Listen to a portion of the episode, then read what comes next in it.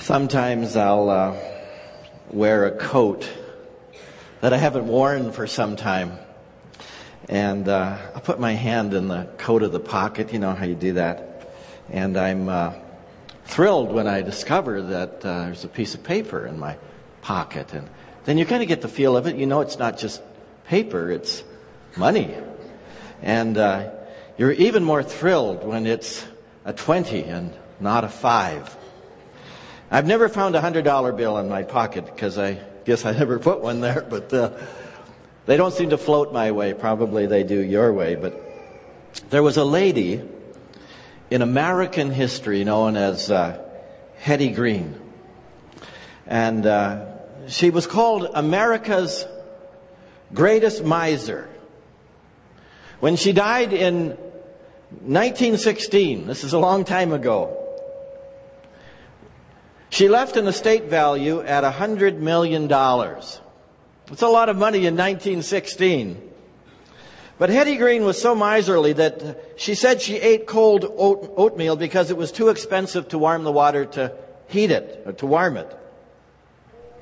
And her son had a severe leg injury, and it was so severe that she hesitated and she hesitated and she delayed in an attempt to find a free clinic where it could be treated. But she delayed so long that it had to be amputated. Well, that's a strange lady. to die with a hundred million dollars in your estate and your son loses his leg. That's really not understanding how to use your resources. This morning, uh, we catapult into the letter that Paul wrote to the Ephesian church. And we have a very short time this morning to spend on a letter that deserves so much more because it is a masterpiece epistle written by Paul. But we're looking at a bank account in this message uh, that is loaded with resources. Wouldn't it be wonderful to have one of those bank accounts uh, that no matter how much you spend, you never deplete the account? You have one of those? You have a checking account or a savings account and, and you can spend what you want and the bank will honor them and never lower your balance. It's a wonderful arrangement. It's just very difficult to find. But none of the banks that I deal with seem to operate on that basis. They just let me know as soon as I take the money out. And if I take more out than I put in, they really send me a note with a fairly stern message that you took out more than you put in. But wouldn't it be wonderful to have a bank that would say, just don't worry about it. That's not a problem. We're a bank. That's what we're here for. We're here to serve you. Just keep on spending. Now, the book of Ephesians is written to followers of Christ who have just not realized the riches that are available in their spiritual bank account. They didn't realize that they had a very special arrangement through the Spirit of God to have resources unlimited and they didn't know how rich they were. Some people have referred to the book of Ephesians as the bank of the believer. The bank of the believer. This is your spiritual checkbook. And every time you write a check out of this bank, your funds are non-diminished. You can write all the checks you want. You don't have to be miserly with the resources of God. I've never been to Ephesus. I've gotten fairly close. I got just across the Aegean Sea in the uh, city of Athens and, and been to Corinth, but never been to, to Ephesus. Some of you have, I know. Ephesus was a big, prosperous harbor city in Asia Minor. Today, of course, if you're traveling, it's Western Turkey. It's across the Aegean Sea from Athens. It was a, it was a booming place in its day, right on the end of the famous Silk Trail Road with all of its commerce and trade that emerged from such a prominent harbor. Well, today the harbor has long been filled up with uh, sand and silt and it's unusable. And the city uh, is basically an archaeological uh, find. Uh, one of the seven wonders of the world was right in Ephesus. It was a huge temple dedicated to the goddess named Diana or Artemis. And people from all over the region uh, would flock to that great temple. The goddess, after all, is noted for having fallen from the sky. It was probably just a meteorite. Um, but there was much ado about her supposed powers.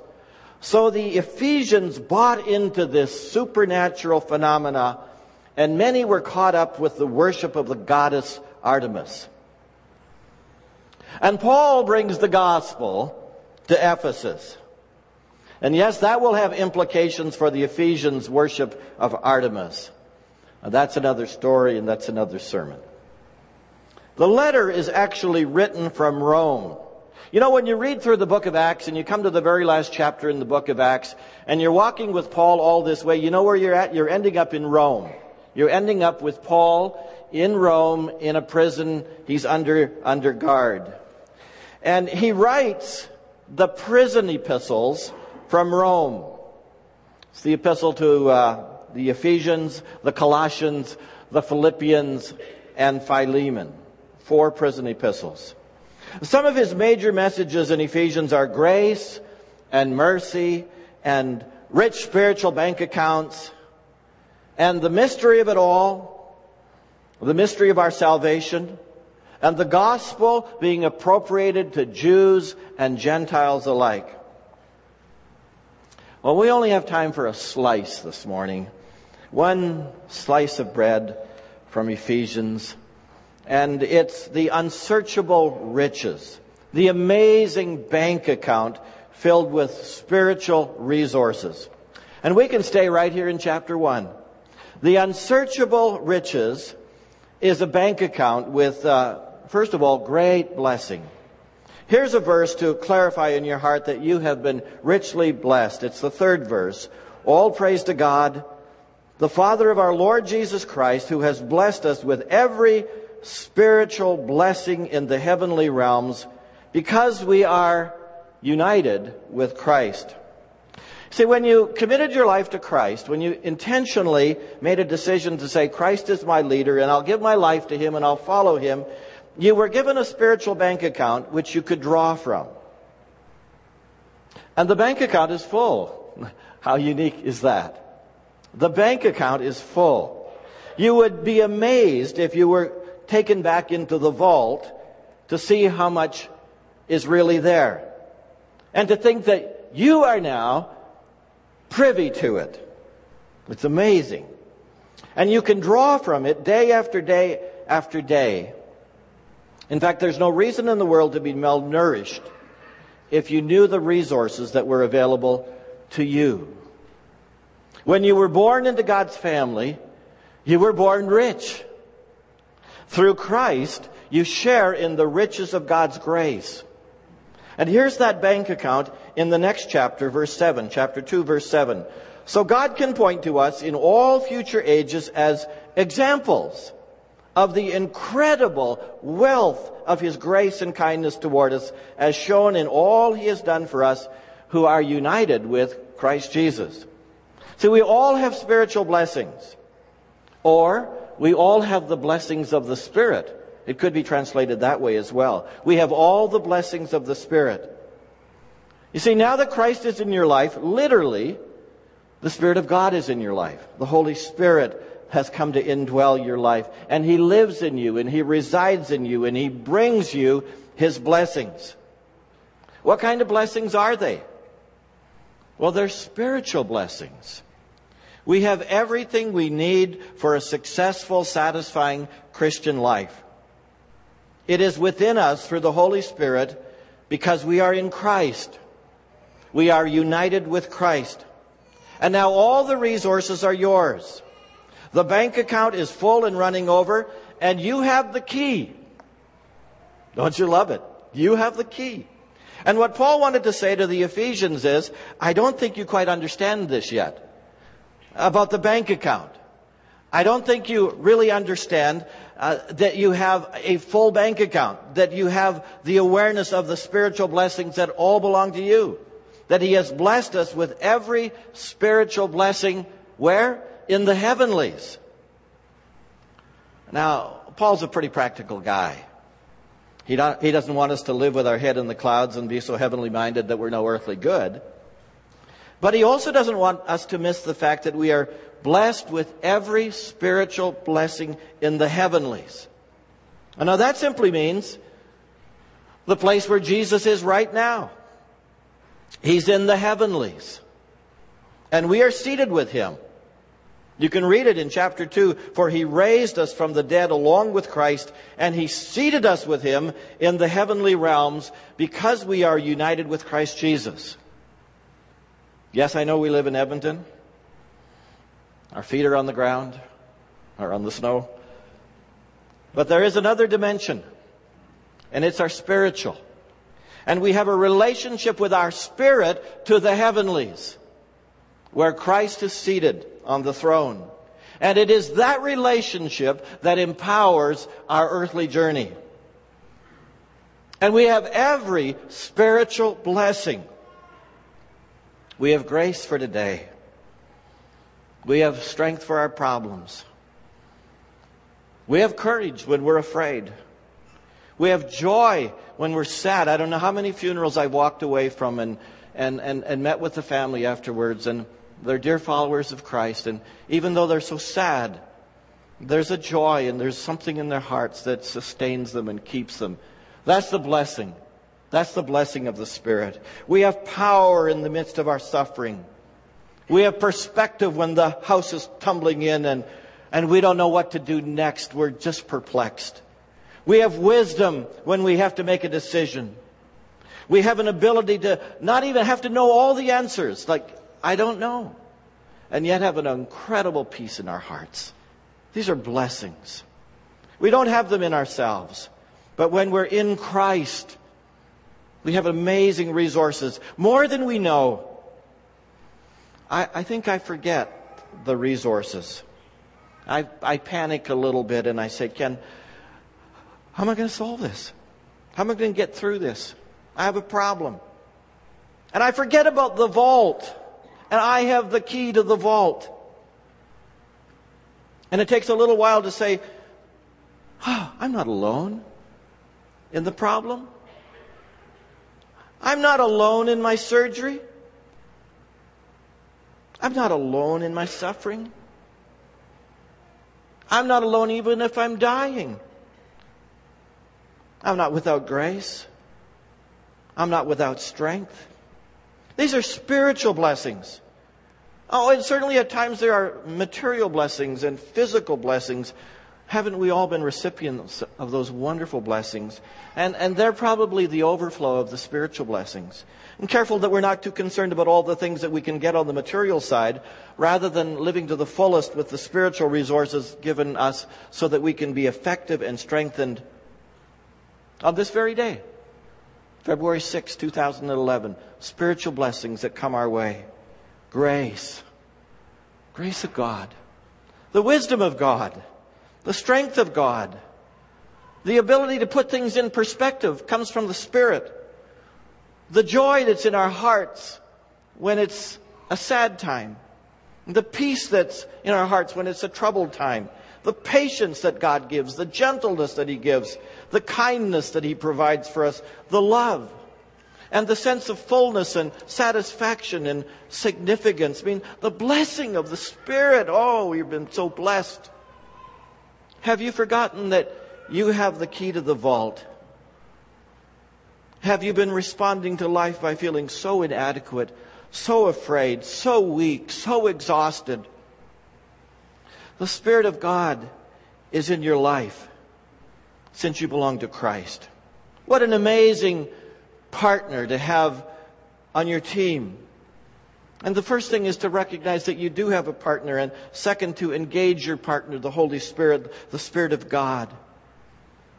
To review in your mind and your heart what He means to you and how He desires to work in your life. And to say, oh, Spirit of God, I trust you. Lord, I trust you. So we have great blessings. Friends, look at your bank account. It's full. You have the resources in Christ. Use your key. Second, we have a great mystery. I have to zip over all these incredible verses and take you right down to verse 9 because this is one of the things that's really on Paul's heart and one of the messages that he wants to deliver. He wants to underscore the mystery of the plan that God has made known and the mystery, verse 9, that God has now revealed to us his mysterious plan regarding Christ. A plan, listen to this, to fulfill his own good pleasure.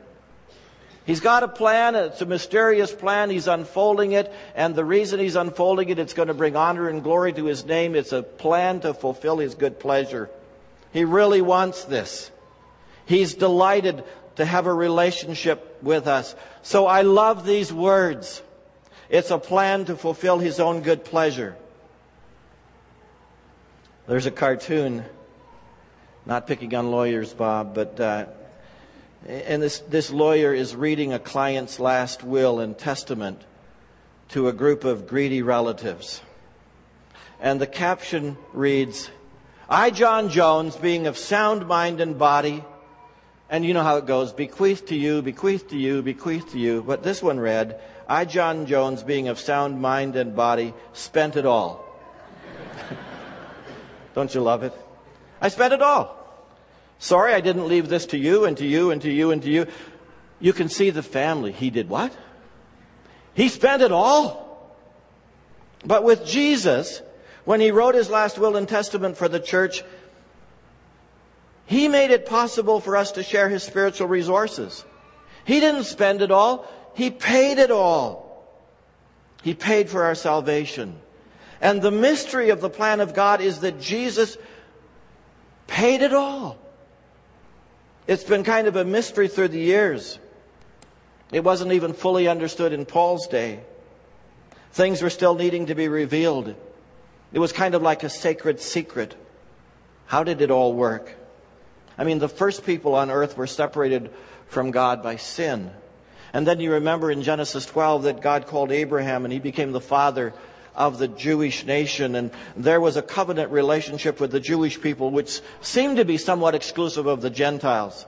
But then Christ came. And he died on a cross for everyone. And the walls that were between Jews and Gentiles came tumbling down. And that's the mystery of the gospel that it was inclusive.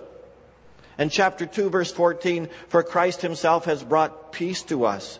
He united Jews and Gentiles into one people when in his own body on the cross he broke down the wall of hostility that separated us. He made peace between Jews and Gentiles by creating in himself one new people from the two groups. This is the mystery of the gospel. The mystery is that the truth that had been unlo- has been unlocked and it's been opened up for all of us to see. You know, even the prophets didn't get it. They didn't fully understand it. They wrote about it, but they didn't comprehend it. That God brings everything together in Christ. That all things are brought under the authority of Christ, the one who paid it all. Everything converges in Him. Everything in heaven and on earth. It's incredible. I find it so amazing that we know Him that we know Christ, that He's a wonderful friend and master. He has revealed Himself to us. He wants to for His own pleasure. He loves us. And it's so incredible to give our allegiance to one who loves us so much. And there will come a day when the consummation, the climax of history will occur and everything will come under His authority. And it will bring such glory to God and to the Son. And it will be for all time. And in Christ, all the walls come down. And in the consummation of history, there will be no more walls. No more relational conflict. Oh, won't that be amazing? No more fighting. No more stress in relationships. No more enemies. No more things that just go on for years and years and years and never get settled. And that's what Christ is calling his people to now. Breaking down the walls. Do you have walls that need to come down? Do you have some prejudicial walls? Do you have some racial reconciliation that needs to take place? Some family reconciliation that needs to place, take place? Some business reconciliation? Christ says, bring down the walls. I paid it all. Do you have some walls up? Somebody came to me last week after the service and said, I've been in relationship, uh, a, a relationship of unforgiveness for four years. And somebody spoke just before Christmas about forgiveness. Norm, I think you brought a message just before Christmas on the needing to, the need to forgive. And that person heard that message and said, I just decided that's enough. And I forgave that person. I called her up and I said, I, I forgive you. And she said, what an amazing peace came into my life and into my, that person's life, other person's life as well. I feel so free. Isn't that wonderful? That's bringing down the walls. Do you have some walls somewhere that keep you from your best? That prevent the flow of God's Spirit? God could do so much more. Life just goes on, but there are walls. And Christ came to bring the walls down. We have a great mystery. The mystery of the gospel. The gospel is for everyone, and the gospel brings down the walls. And then finally, we have a great inheritance. Let me move you to verse 11. Furthermore, because we are united with Christ, we have received an inheritance from God, for he chose us in advance, and he makes everything work out according to his plan. A young man was uh, just getting ready to, uni- to graduate from university. And for many years, he had uh, admired a beautiful sports car in a dealer's showroom. And knowing that his father could afford it, he told him that, that was all he wanted that sports car. Well, on the day of graduation, his dad called him into his private study, told him how proud he was of his son and how much he loved him. And he gave him a beautifully wrapped gift box. And the young man opened it, and it was a leather-bound Bible with the young man's uh, with the young man's name embossed in gold. Angrily, the son raised his voice and said, "With all your money, you gave me a Bible. And he stormed out, leaving the Bible behind. Well, many years passed, and uh, the young man was successful. He had a beautiful home, he had a wonderful family. He didn't have a relationship with his dad, though. And one day his heart softened. He hadn't seen his dad in years and he was preparing to go and see his dad when he got the notice that his dad had passed away. And he had willed, his dad had willed all the possessions to his son. So he needed to come immediately and take care of things. When he arrived at his father's home, his heart was filled with sadness. He began to search through all the important papers and he saw that Bible, still new, just as he had left it years ago. And with tears, he opened the Bible and he began to turn the pages and his, his father had carefully underlined a verse in Matthew chapter 7 verse 11. And if you being evil know how to give good gifts to your children, how much more shall your heavenly father who is in heaven give to those who ask him? And as he read those words, a car key dropped from the back of the Bible. And it had a tag with the dealer's name. The same dealer who had the sports car that he had desired. And on the tag was the date of his graduation and the words, paid in full. There were so many years that this young man missed the blessing of his father simply because he didn't trust in his dad. He got mad. He left. He went away. He turned his back. He was angry. And then one day he saw it clearly. His dad loved him. There's an amazing inheritance waiting to be claimed by all of us who are followers of Christ. Don't miss it. Don't walk away. Somebody ticked you off one time years ago, and you can't get past it. Don't walk away. This morning, we come to Christ. And the moment we come to Christ is the moment we become the heritage of God.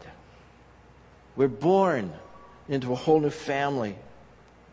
We become His inheritance. And likewise, we have an inheritance. Remember what the Bible says in Romans 8 17? That we are joint heirs with Christ? We are. But the great, great blessing here is that it's not simply heaven or streets of gold or pearly gates. I mean, those are good and, and we look forward to that. But they're the side benefits. The real benefit is that we become His greatest possession. And God gives us the ability to live forever. He gives us eternal life. Oh, what an inheritance. We are the children of God and He will always look after us. And just so you know that the inheritance is yours, you've received the gift of the Holy Spirit as a guarantee of your inheritance. Verse 13, and when you believed in Christ, He identified you as His own by giving you the Holy Spirit, whom He promised long ago. And the Spirit is God's guarantee that He will give us the inheritance He promised and that He has purchased us to be His own people. Isn't that awesome? The King James Version says, We've been sealed by the Holy Spirit. Good word. It indicates a finished transaction. We're just waiting for the documents to be signed for the new land. It, when it's all signed and finished, and it, it will be sealed. It will be a finished transaction. And the sealing implies ownership. God has put his seal on us because he has purchased us to be his own. And he's given us the Holy Spirit. It's a sign that it's authentic. This is the real thing. The presence of the Holy Spirit proves that this is authentic. This is the work of God. My friends, if you've come to Christ, you have the Holy Spirit in your life. How wonderful to live in the awareness of the presence of the Holy Spirit. He's your comforter. He's your friend. He's your encourager. He's your wisdom.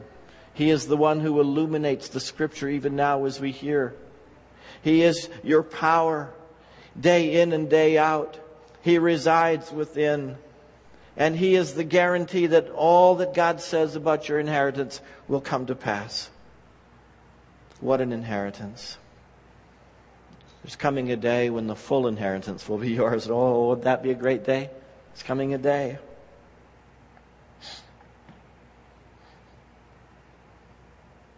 He paid it all. Unsearchable riches.